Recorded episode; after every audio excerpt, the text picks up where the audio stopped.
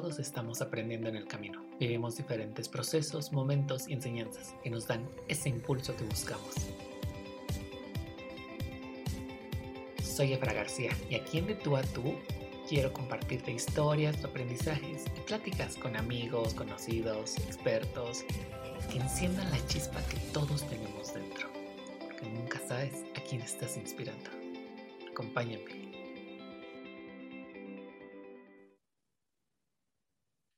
Amigos, ¿cómo están? Qué gusto me da saludarlos en un nuevo episodio aquí en De Tú a Tú. El día de hoy tenemos una gran, gran invitada, enorme, pudiera decir yo, alguien a quien admiro mucho y a quien le tengo un excepcional cariño porque justo antes de empezar esta entrevista nos echamos ya una plática como de 30 minutos, casi 40, hablando de, de todo lo que había pasado en estos tiempos que no nos hemos visto en estos años.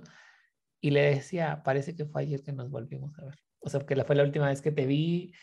Y, y vamos a hablar de un tema súper interesante que es Project Management. Vamos a identificar qué es, de qué se trata. Y creo que no hay mejor persona que hacerlo que con nuestra invitada, porque además les va a generar muchísima confianza, muchísima empatía, un encanto y una dulzura de persona que me voy a derretir. si yo pudiera coleccionar a alguien, sería ella. María Herrera, ¿cómo estás, María? Qué gusto me da verte y saludarte. Ay, a mí me da muchísimo más gusto. Y sí me podrías coleccionar porque estoy chiquita. Entonces me puedes poner en un llaverito. no, pues, o sea, estoy feliz, estoy súper agradecida contigo de que me abras este espacio. La verdad es que como dijiste, o sea, siento que no ha pasado el tiempo, siento que no, que te vi ayer y en la facultad, en la libélula. En la libélula, o que estábamos corriendo con nuestra entrega que tuvimos juntos. Entonces, creo que eso es muy bonito cuando después de mucho tiempo te reencuentras con alguien y sigue siendo tan familiar. Ay, sí, no, no, aparte ese proyecto fue maravilloso y marcó muchas cosas en un antes y un después, tanto para ti como para mí. Sí, totalmente. O sea, aparte, para mí, y creo que esto nunca te lo dije, ni en nuestra plática previa, pero para mí hacer equipo contigo fue una maravilla. O sea, no solo por lo que hicimos juntos, que creo que nuestro trabajo fue buenísimo, sino por todo lo que me transmitiste, incluyendo como muchísima seguridad que quizá yo antes no tenía. Voy a llorar porque Era un tiempo bien complicado y, de esto no va el podcast, así que voy a hacer una pausa rápida. Era un tiempo bien complicado porque traíamos como otras historias, otros momentos. Y yo, por ejemplo, yo me iba de intercambio y era de, yo ya me quiero ir. Además, reprobamos, o sea, reprobamos ese proyecto, los dos parciales. y nunca me he rogadole a alguien tanto una calificación como esa pero al final entendí que con la entrega que tuvimos fue uno de los mejores proyectos, porque me enseñó a identificar el valor que tenía como persona, que hoy en día lo veo como profesional y decir, a ver, o sea, de qué tanto eres capaz, ¿no? Como me llevó al límite de esas cosas y hoy sé que puedo hacer mucho más de lo que, de lo que uno puede pensar. Y fuimos muy capaces, ¿no? Digo, no hablar de, de quién nos reprobó. Sin embargo, creo que la rompimos. Al final fue así como de, ok, ya atravesé esto con lágrimas, permíteme, me voy a recuperar. Sí, justo como muy resiliente el asunto del, ¿sabes cómo lo veo? Como que hicimos equipo y éramos las dos personas que parecía que tenían resuelto todo. Sí. ¿No? Y te llevaron al límite de todo lo que tú no, lo que no era tu zona de confort, ¿no? me, llevaron, al límite de una forma en donde por, por, ¿por qué tiene que hacer eso? ¿Por qué tiene? Y, el conocimiento y el aprendizaje fue excepcional. Nos sacaron de nuestra zona de confort. Creo que al final, yo creo que también ellos se dieron cuenta, ¿no? De que lo, lo logramos y sí fue así como lo hicieron. Sí, de una forma muy extraña. Qué, qué tiempos tan maravillosos, pero bueno. Después de esta increíble introducción y de recordar tantas cosas que han pasado, nos volvemos a encontrar en este 2022 para quien nos escuche en otro tiempo y en otro espacio y en otro momento de la vida. Y vamos a hablar de un tema sumamente relevante en tendencia y que tiene un auge impresionante porque la vida es eh, cambiante, dinámica, pero siempre necesita un poco de orden y estructura. y, justo para eso, para eso. justo para eso hay gente como tú que se dedica a hacer esta labor del project management. Pero cuéntanos un poco de ti, María. ¿Quién eres? Pues soy María, soy Leo, con ascendente en Virgo. De ahí mi, mi, mi obsesión por el control y el orden. Pues justo, ¿no? Eh, tengo 30 años, llevo 6 años ya viviendo en la Ciudad de México y justamente me dedico al project management, ¿no? Y ha sido como una parte padrísima de mi vida porque estudié diseño, sí, pero había algo del diseño que nunca como que me llenó, ¿sabes? O sea, como que acabé mi carrera y dije, bueno, ¿y ahora, ahora qué, no? ¿Ahora qué voy a hacer? ¿Hacia dónde me voy a ir? Porque no quiero estar haciendo, ni siquiera sentía que fuera como, uff, la mejor para estar haciendo cosas de diseño, ¿no? Y decía, ay, ¿qué voy a hacer ahí? Y después entré al mundo de la agencia, entré como community manager, o sea, algo completamente diferente pero empecé a conocer, ¿no? Lo que se hacía en agencia, qué roles había, y dije, yo, yo quiero ser project manager. ¿Y de qué va el project management? ¿De qué trabajan? ¿Qué hacen? ¿Qué se estudia para llegar a esto? Pues mira, ahora sí que, ¿qué se estudia? Pues es súper variado. Yo, una diseñadora siendo project manager, pero normalmente los project managers eh, estudian marketing, yo creo que en su mayoría, y otros tantos han de estudiar comunicación, pero incluso hay administradores de empresas, ingenieros que son project managers, ¿no? Yo creo que depende también muchísimo del ramo.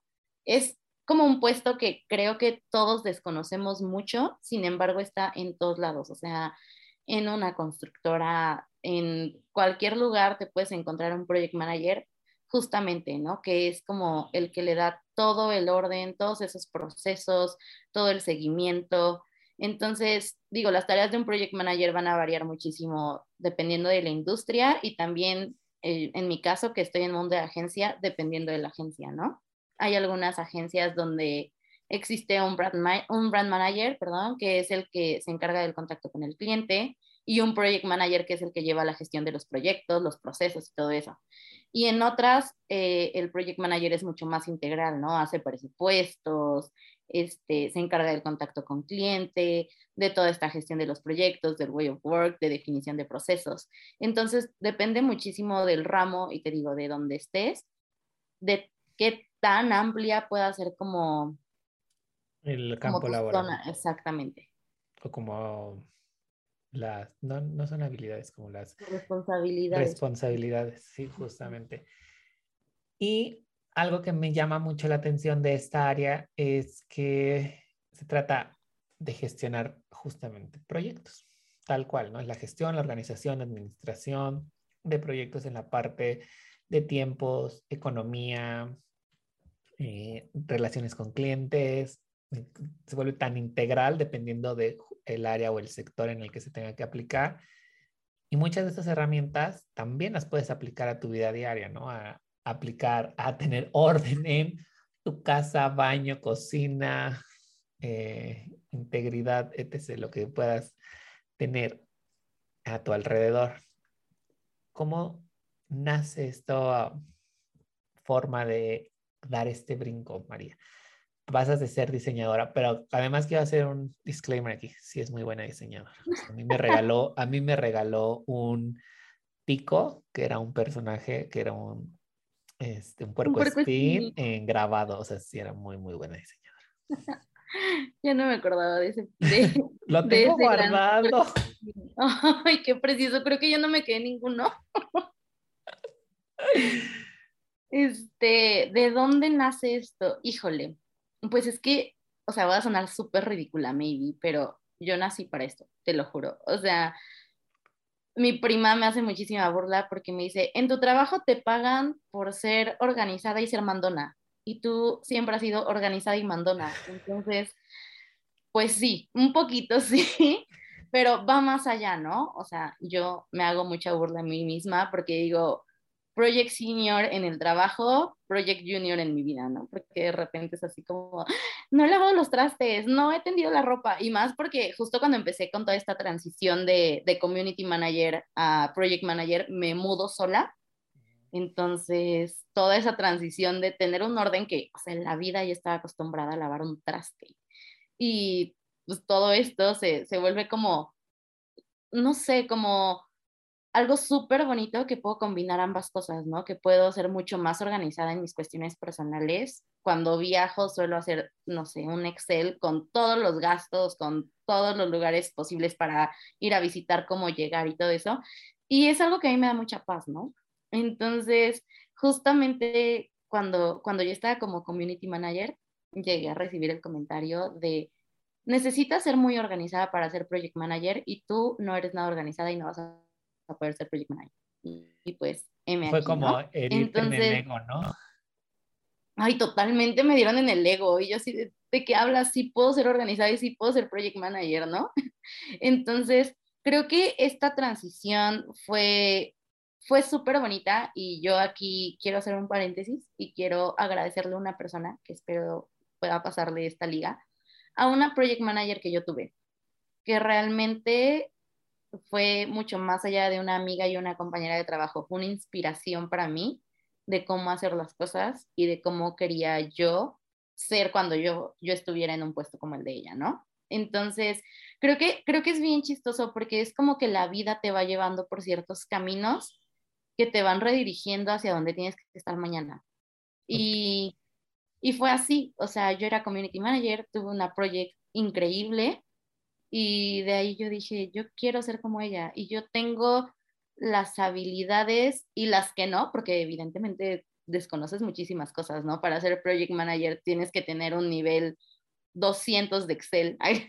Entonces, pues son cosas que, que, vas aprendiendo y vas aprendiendo sobre la marcha y todo eso. A mí en un principio me daba muchísimo miedo, ¿no? Porque decía, ok, yo tengo contacto con cliente, yo no puedo mandarle un archivo que no sea para él. Tenía muchísimo miedo de equivocarme.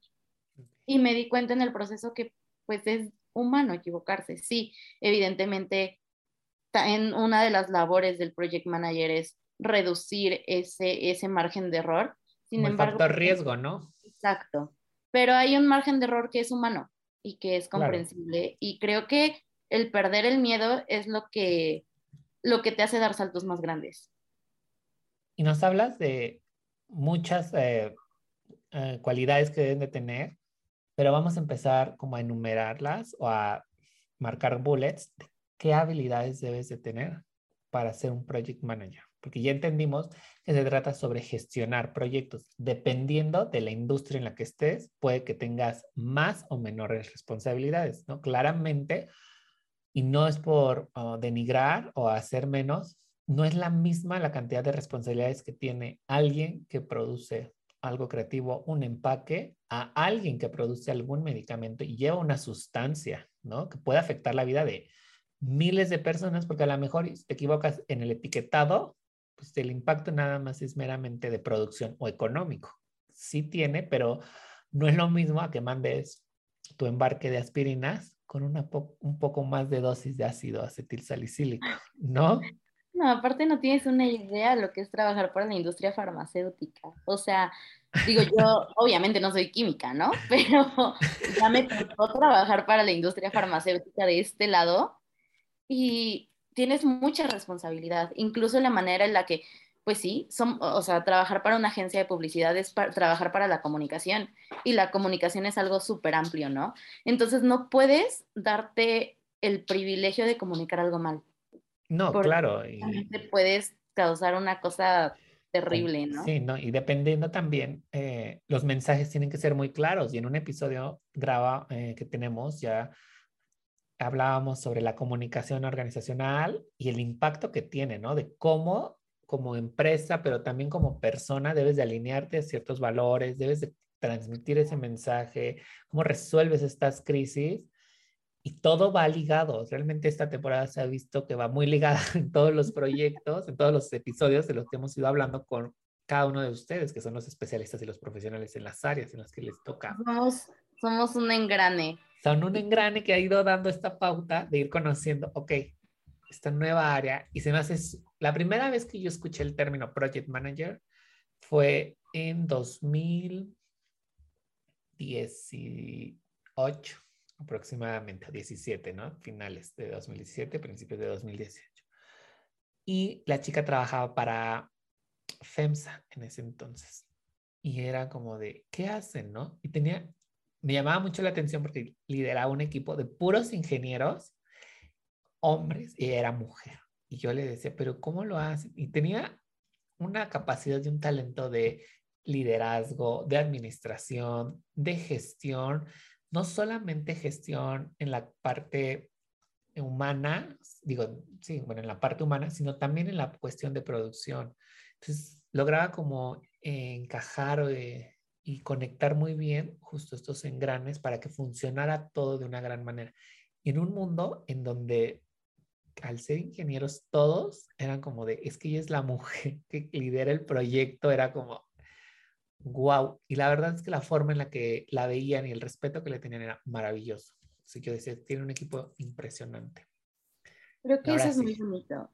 Creo, no, no, no. Creo que eso es muy bonito y justamente esta parte de que las mujeres nos estamos involucrando muchísimo en este mundo, creo que también tiene que ver mucho con nuestras cualidades que ya traemos. Digo, obviamente todos podemos desarrollar habilidades, podemos, este, no sé, volvernos los mejores en algo, sin embargo, siento que sí hay ciertos rasgos que te, como te decía, que te van guiando a un lado, ¿no? Entonces, por ejemplo, lo que tú dices, ¿no? Todo este tema organizacional, todo este tema de tener un control, tener un orden, ser súper administrativo. Por ejemplo, cuando te toca tratar con presupuestos, ¿no? Es algo, yo le decía a mi mamá, yo estudié diseño para no tener matemáticas y veme aquí haciendo cotizaciones y presupuestos y todo eso. Entonces, Creo que hay dos cosas que yo hablaría, que creo que se habla un poco de los project managers, que a mí se me hacen como, como virtudes que al menos a mí me han ayudado muchísimo. Una es la curiosidad.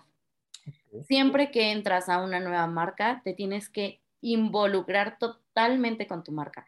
¿Por qué? Porque finalmente tú eres quien está de la mano con cliente, tú eres quien lleva esos proyectos. Entonces, esos proyectos tienen que ser tan tuyos como de cliente.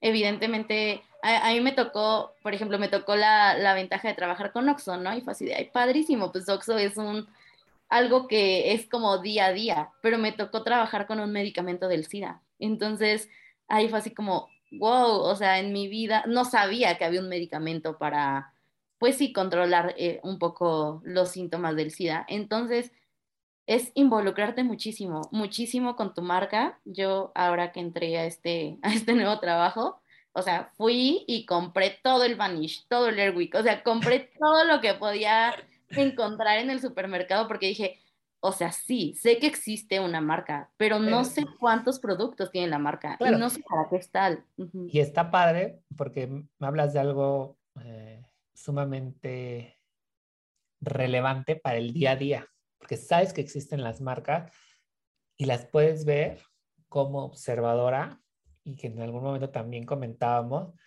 pero pasas del observar al vivir la experiencia, ¿no? O sea, estás detrás de toda esta parte publicitaria de estas marcas que se vuelven del común, del día a día, pero pues, tú las ves, ¿no? Y a lo mejor el mensaje que está transmitiendo la marca no es lo que te pasó en tu casa.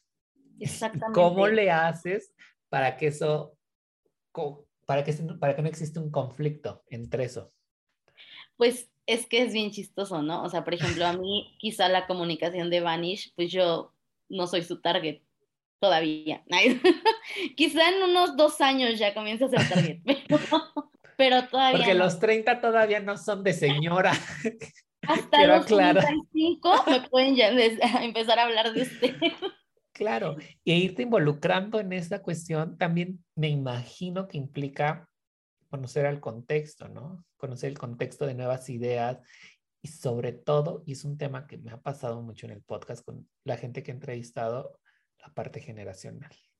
¿no? O sea, el podcast va muy dirigido a este segmento que va saliendo de la prepa, va entrando a la universidad o está cursando a la universidad o está saliendo de la universidad y está buscando nuevas cosas, que piensa que justo su vida se acabó después de la universidad, pero no, claramente no. y, y que dice, ¿y ahora qué hago? ¿No? Pero necesitamos agarrar esta experiencia que a mí me hubiera encantado conocer a alguien que me dijera, ¿sabes qué? El campo del diseño es más allá de lo editorial, la fotografía y la ilustración. Justamente a mí eso me pasó porque te digo que yo salí de la carrera y dije, no, no quiero, no quiero esto, no quiero, o sea, no quiero hacer logos, no quiero de esta parte, quiero algo diferente porque mi carácter a lo mejor me llevaba hacia algo diferente. Entonces, yo entré al mundo de la agencia y fue ahí donde me di cuenta de muchas cosas, ¿no? Pero creo que lo que tú dices es súper importante. Sería como buenísimo que nos orientaran de otras posibilidades dentro de nuestras carreras, porque de repente nos, no sé, como que nos enfrascan en algo muy pequeño y que está bien, porque digo, no, no estoy diciendo que la gente que se dedica a ello sea pequeño, sino que a lo mejor sus, sus aptitudes o su gusto fue más hacia allá. Pero hay otros campos, hay algo más grande allá afuera y hay sectores donde podemos involucrarnos muchísimo, ¿no? O sea, por ejemplo, yo no sé, no descarto que el día de mañana quizá me vaya a una constructora a ser project manager de, de, algo de ingeniería y a lo mejor es algo que voy a tener que aprender, voy a tener que estudiar, pero bueno, ya una base la tengo, ¿no? Y a lo mejor como diseñadora nunca me hubiera visto dentro de un proyecto así porque pues era diferente mi manera de ver la vida, mi manera de ver mi carrera y todo eso. Oye, María, y al momento de desarrollar, ¿qué habilidades te costaron más trabajo? Porque hay algunas que uno puede traer como pues, de nacimiento, que son su sello, pero hay algunas que no, ¿no? Y que se tienen que pulir y que tienes que ir como trabajando, sobre todo porque tienes que mantener como un cierto estándar, un cierto nivel de, entre todas, ¿no? No puedes, eh, y lo puedo pensar así, no puedes tener un 100% de una, pero el otro el 20%, como que debes de subirle un poco y trabajar en esa para que tu 100% no se consuma o se drene. Ay, va a parecer chiste, te juro que va a parecer chiste, pero yo creo que lo que más trabajo me costó fue no llorar cuando el cliente me gritaba. o sea, esa parte emocional, tú como project debes de tener como, no sé, un temple enorme, tanto para recibir eso como para no regresarlo, porque hay clientes que de verdad son excesivamente groseros y es así como que te dan ganas de repente de decirles, oye, sí te mandé el mail 50 veces que me estás diciendo que no te mandé y por qué me estás gritoneando en este momento, ¿no? Pero yo creo que eso fue de lo que más me costó en un inicio y también el tema de de administración de tiempos, pero no del equipo, porque finalmente yo a eso me dedico, ¿no? Administrar tiempos del equipo, administrar tiempos personales. ¿Por qué? Porque ser project manager es una responsabilidad fuerte de ti depende si salen o no salen los proyectos. De ti depende cuánto vas a gastar en algo y cuánto le dejas a otro proyecto, ¿no? Entonces, esa parte como que sí, sí la comprendía, sí comprendía en cuanto al tema laboral, pero en cuanto al tema personal, respetar mis tiempos y decir, no puedes estar sentada 12 horas frente a la computadora para que todo salga. O sea, también esa parte de delegar un poco responsabilidades, porque sí, haz de cuenta de que eh, justo me lo dice mi jefe y me voy a robar su frase. Eres dueño de todo, pero no tienes que hacer todo. Entonces, como eres el último eslabón de la cadena, el que lo recibe, el que lo pasa y todo eso, a veces es como de, ching, copy no hizo esto, diseño no hizo este ajuste, pues no importa, yo lo hago porque ya lo tengo que mandar, ¿no? Entonces, esta parte a mí me costó un poco de trabajo el delegar y el decir, ok, no me lo mandaron bien, lo tenía que entregar hoy, hablo con cliente y salgo mañana, ¿no? A las 8 a.m. porque si el equipo lo hizo mal, el equipo se tiene que responsabilizar, sin ser tirana, evidentemente, porque yo creo que otra parte súper importante es, es la empatía y creo que eso, eso es algo que nos enseñan poco en, en un sentido profesional, pero pues también hay que ser empáticos, ¿no? O sea, me acuerdo que tuve una compañera de trabajo que quería que le enviara un archivo un día que tembló y que media ciudad se quedó sin luz. Y le dije, a ver, o sea, no te lo puedo mandar porque no hay luz, o sea, porque no hay forma y porque también yo no sé qué trauma le puede causar al diseñador que tiene ese archivo un temblor. Entonces, es humano, ¿no? Entonces, yo creo que esas fueron las dos cosas que me han costado más trabajo.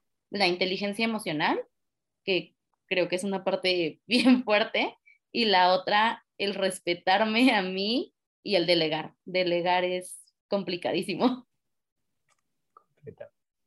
Y hablando de delegar, hay una parte que a lo mejor viene implícita dentro de esto, que es el liderazgo, ¿no? Y es el trabajo en equipo. Como alguien creativo, porque me encanta hablar en el podcast sobre creatividad y por lo regular, y mi contexto siempre me lo da, y la mayoría de los invitados terminan siendo diseñadores gráficos, dedicándose a esta parte del diseño. Y yo decía, ¿cómo como todos somos creativos, ¿no? Y es una creencia que tengo, todos somos creativos y al final todos tenemos esta parte de, claramente le puedes pedir creatividad al diseñador gráfico y se ha encasillado mucho ahí, pero también le puedes pedir que sea creativo al de finanzas, cosa que no va a poder resolver el diseñador. ¿Cómo, ¿Cómo conjuntas esta parte creativa para poder liderar un equipo, gestionar tiempos, administrar dinero, empatizar, tener una buena comunicación con la gente, que lo que estés diciendo no se malinterprete a un nivel en el que digas, sí, pero yo me di a entender, claro, pero bajo tu contexto y el otro entendió otra cosa, ¿no? Y el proyecto salió a el entendimiento de esa persona. Claro. Yo creo que ahí sí nos ayuda un buen lado creativo porque es un lado más sensible. Eh, no es lo mismo quien estudia a lo mejor una carrera como matemáticas que es solo hay una manera de hacer las cosas, alguien creativo que tiene mil maneras de hacer las cosas y todavía busca cinco más. Entonces, creo que el pensamiento creativo es algo bien bonito y es algo bien distinto porque te abre todas tus posibilidades. O sea, te abre muchísimas puertas al nivel de que no se te cierra el mundo. Yo siento que los creativos y las personas que tienen un pensamiento creativo, que hay personas que de verdad, mis respetos, o sea, su pensamiento creativo está en otro universo. Y son personas que tienen respuestas rapidísimas y para todo, o sea, para todo. Y a lo mejor no es que la sepan, pero simplemente tienen la manera de darle la vuelta a todo. Entonces, creo que esta parte ha sido algo que a mí me ha alimentado muchísimo dentro de, mis labores, porque justo es esta manera resolutiva, como project, como muchas cosas eh, en una agencia, en algún puesto, tienes que ser resolutivo, ¿no? Tienes que, si tienes un problema, no tienes que cuestionarlo con otro problema, al contrario, tienes que resolverlo. Entonces yo creo que este pensamiento creativo te ayuda muchísimo a ser muy resolutivo. Wow siempre les procuro hacer esta pregunta a los invitados del podcast. Si tuvieras que armar un kit, un kit como de emergencia, como tipo botiquín, con las eh, cosas que necesita un project manager, ¿qué incluyes en ese kit? Como si fuera tu lonchera para el kinder de emergencia. Mi libreta. Mi libreta me la llevo a todos lados y haga lo que haga, siempre cargo mi libretita. Este, un Excel, o sea, a mí nunca me quiten Excel, por favor, porque es mi vida. Yo creo que sería mi libreta, mi computadora, mi celular, porque es mi herramienta de comunicación. Y digo, no sé si puedo meter en el kit a mi equipo, pero si lo puedo meter, me lo llevo. en figuritas de Lego sería lo máximo. Le echas agua y crece. Ándale, como en Jumanji o algo así. María, hay algo bien importante y que también va a una parte del el público que nos escucha, de la audiencia que tiene el podcast. Muchos de ellos son emprendedores. Claramente cuando emprendes, pues eres tú contra el mundo o son dos contra el mundo y conforme va pasando el tiempo o pueden crecer o te quedas tú contra el mundo y luchando.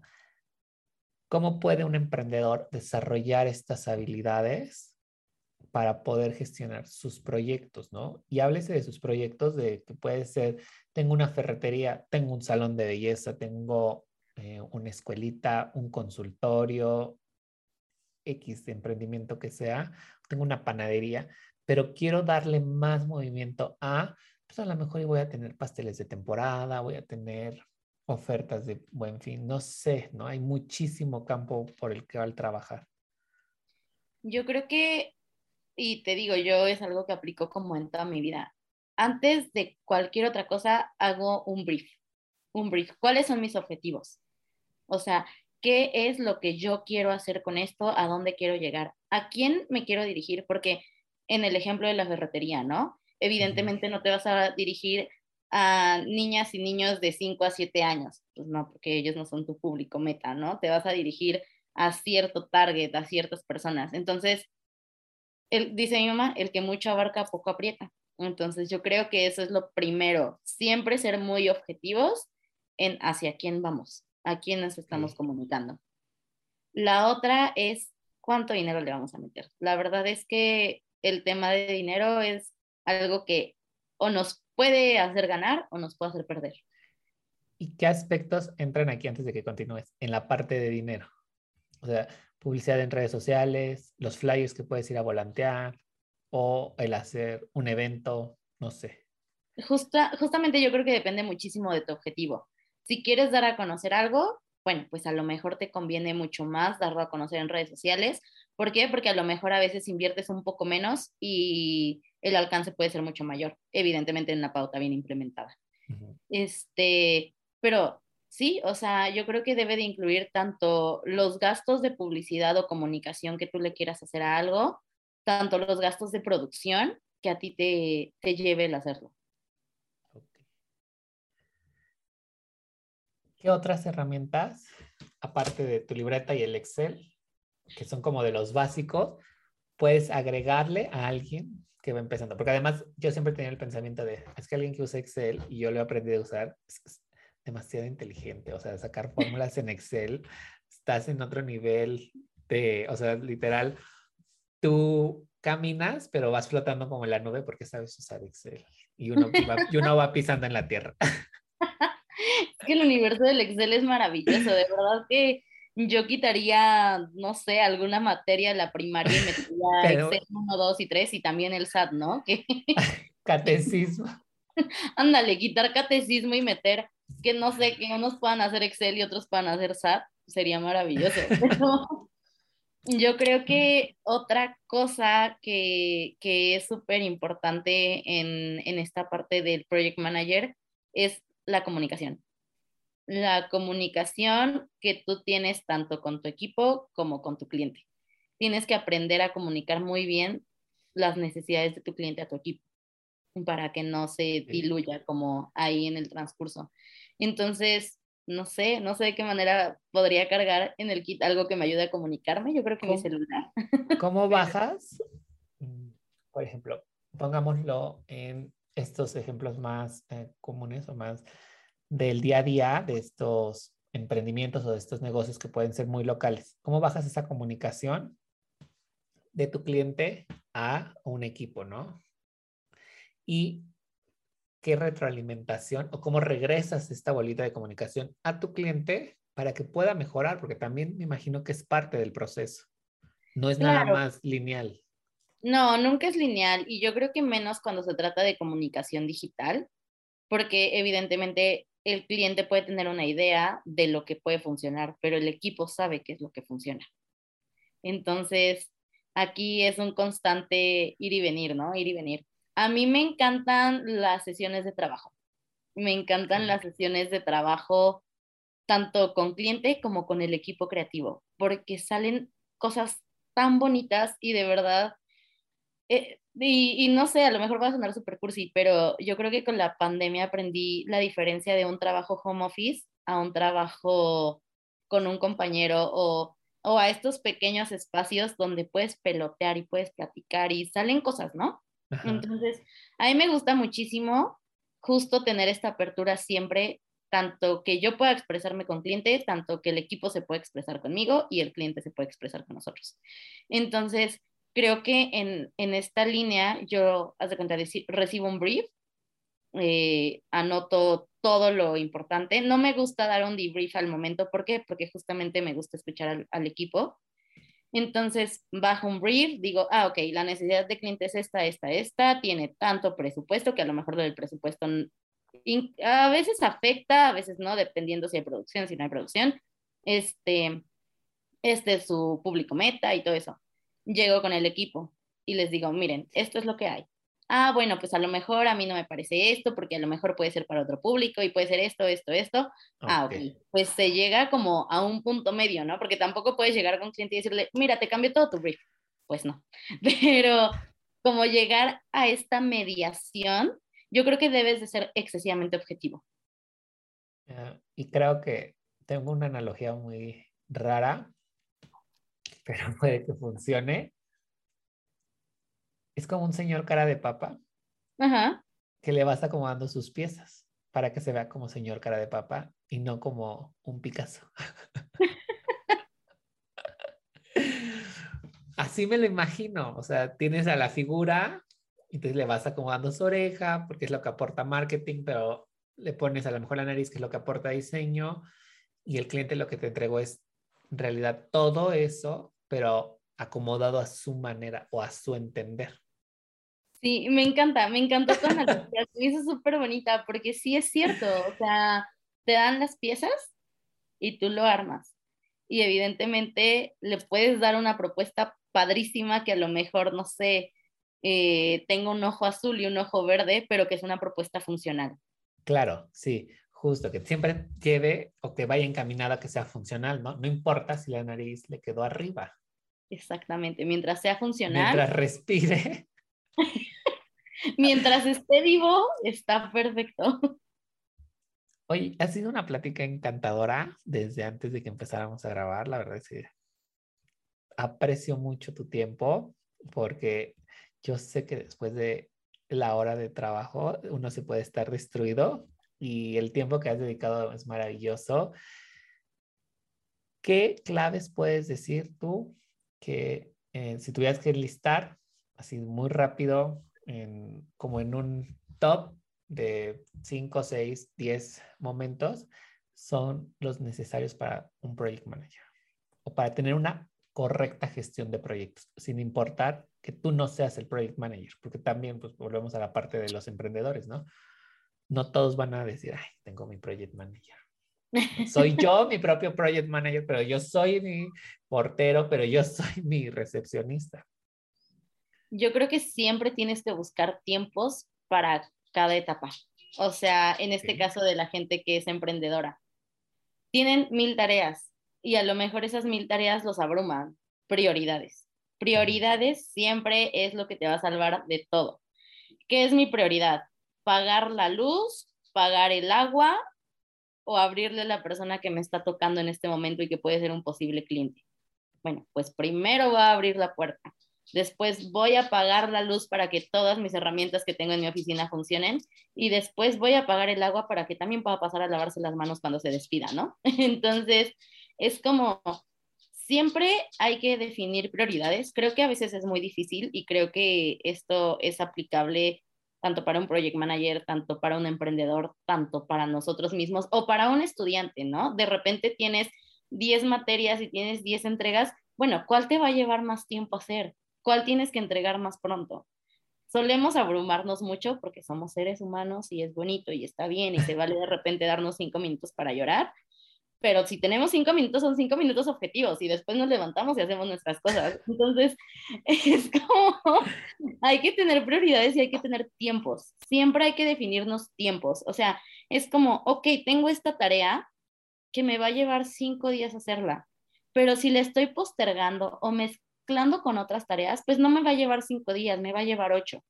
Entonces es, si ya sé que esta tarea me lleva cinco días, le voy a dedicar los cinco días que necesita, porque a lo mejor detrás de ella viene otra tarea que va a necesitar apoyo en esta y me va a llevar un poco de menos tiempo, pero si no, si la trabajo a la par, se me va a diluir en tiempos, eh, se me puede ir algo. Hay que ser también súper, súper piquis en todo lo que uno hace. O sea, creo que hablábamos hace rato, ¿no? De, del miedo de equivocarse y del riesgo y del factor humano, que también hay un factor error. Sin embargo, sí se puede disminuir. ¿Y cómo se disminuye? Poniendo atención a las cosas. ¿Y cómo puedes poner atención a las cosas siendo organizados con tus prioridades y tus tiempos? Claro, porque no mm, me imagino, ¿no? Y lo puedo pensar así. No revisas el proyecto que tienes mientras estás comiendo tu pan vaso en el puestecito de la esquina, ¿no? Porque no es su momento. No le vas a poner ni atención ni a tu pan vaso ni a tu, ni al proyecto. Entonces hay que tener como esa delicadeza de identificar, ok, de tal hora a tal hora. Me imagino que la medición de tiempos puede ser muy exacta o debería de ser muy exacta, pero también permitir esta flexibilidad.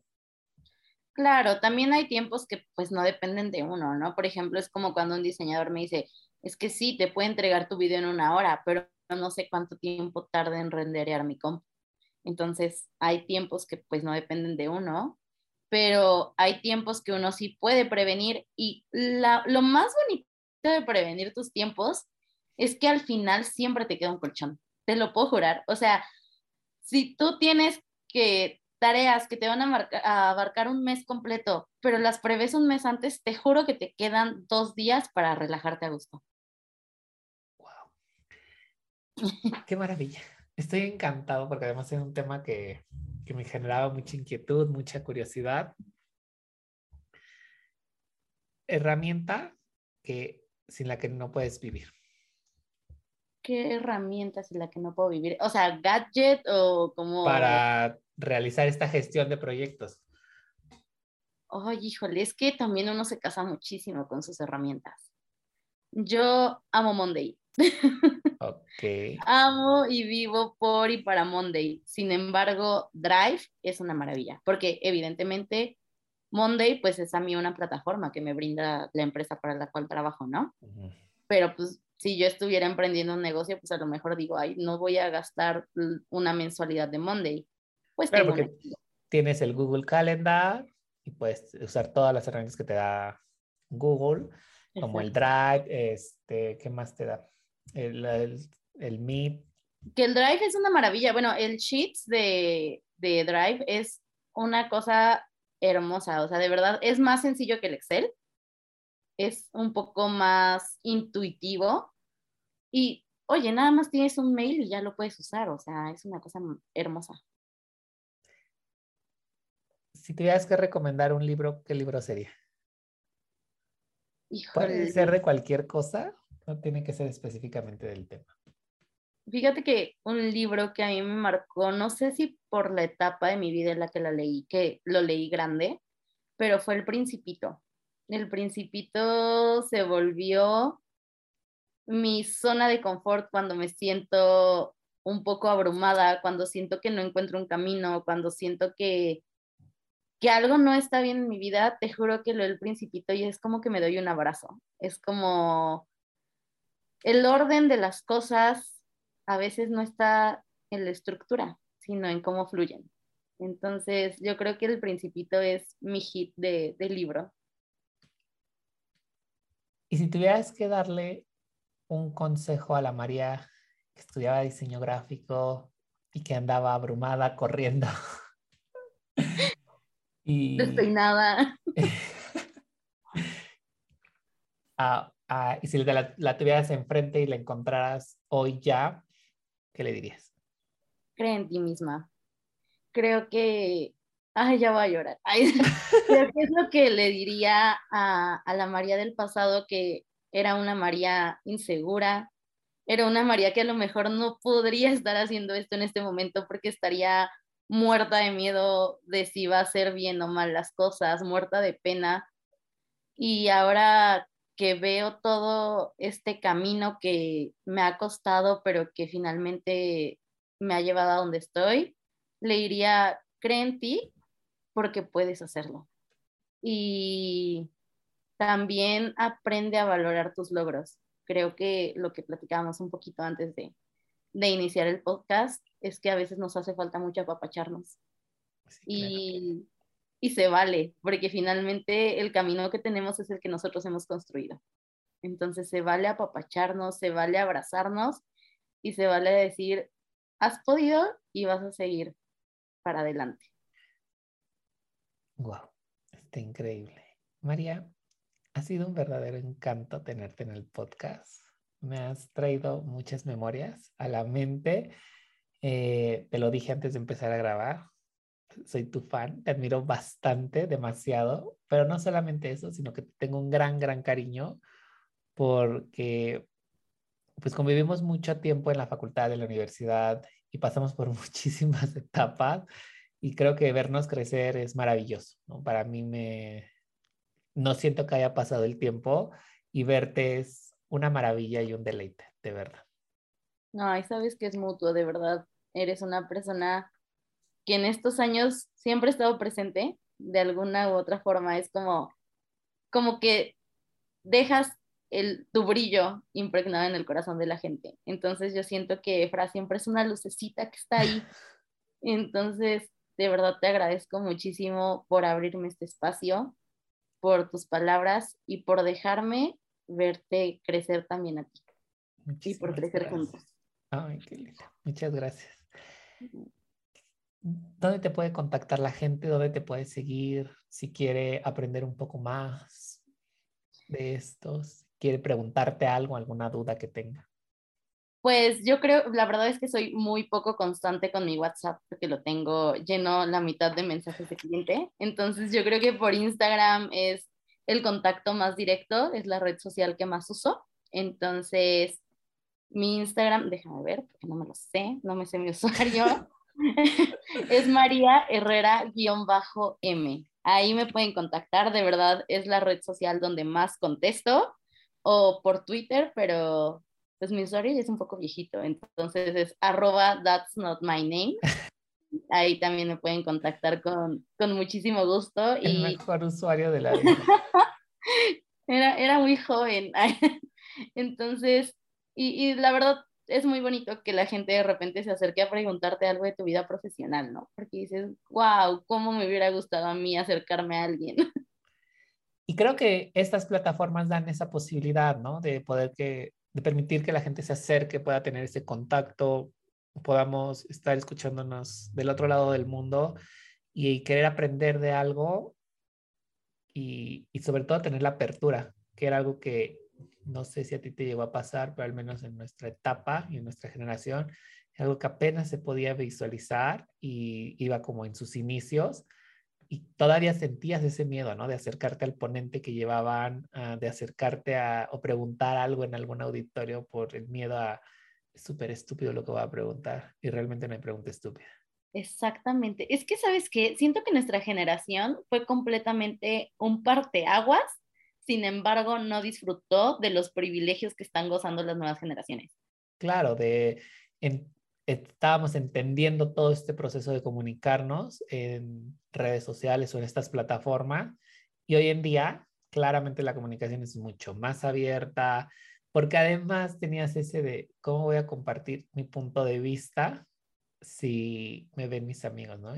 A lo mejor yo soy parte de X grupito que no sé ni qué piensa, nada más somos parte del grupito por el exterior, no por lo interior. Justamente, y también creo que nos tocó una generación de maestros y cosas que todavía eran un poco cerrados en su manera de, de enseñar, de comprender, de expresarse. Entonces, digo, hubo maestros increíbles y yo creo que los dos sabemos quiénes fueron, pero, pero también, ¿no? Fue, y no los culpo porque también fue como un rompimiento en su generación. Entonces ahora hay mil maneras de comunicarnos, digo, tú estás en Toluca, yo estoy en Ciudad de México y estamos grabando un podcast. Y Además se escucha en Ajá. miles de lugares. La verdad es que ha sido impresionante el impacto cuando te da Spotify o algunas de las plataformas las estadísticas. Cuando yo vi, o sea, ¿quién me escuchó en Argentina? en Alemania y eso fue como de...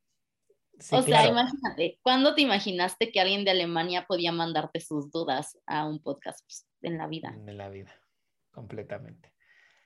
Muchísimas gracias. Estoy infinitamente agradecido. Estoy feliz de verte y eso ah, va a ser mi fin de semana maravilloso porque nos compartiste muchísimo y eso te lo voy a agradecer mucho siempre. Yo te agradezco a ti siempre por estar en este camino. Muchísimas gracias, María. Y amigos, los invito a que se puedan suscribir en Spotify, nos regalen sus cinco estrellas en Apple Podcast y también nos pueden escuchar ahora en Amazon Music para que siempre tengan este conocimiento, lo puedan compartir con quien más eh, lo necesite, con alguien que crean que le puede servir y que nos manden sus dudas, porque a lo mejor y de tantas dudas puede haber hasta una segunda parte. Ah, yo feliz de verte otra vez. Nos escuchamos la próxima. Bye.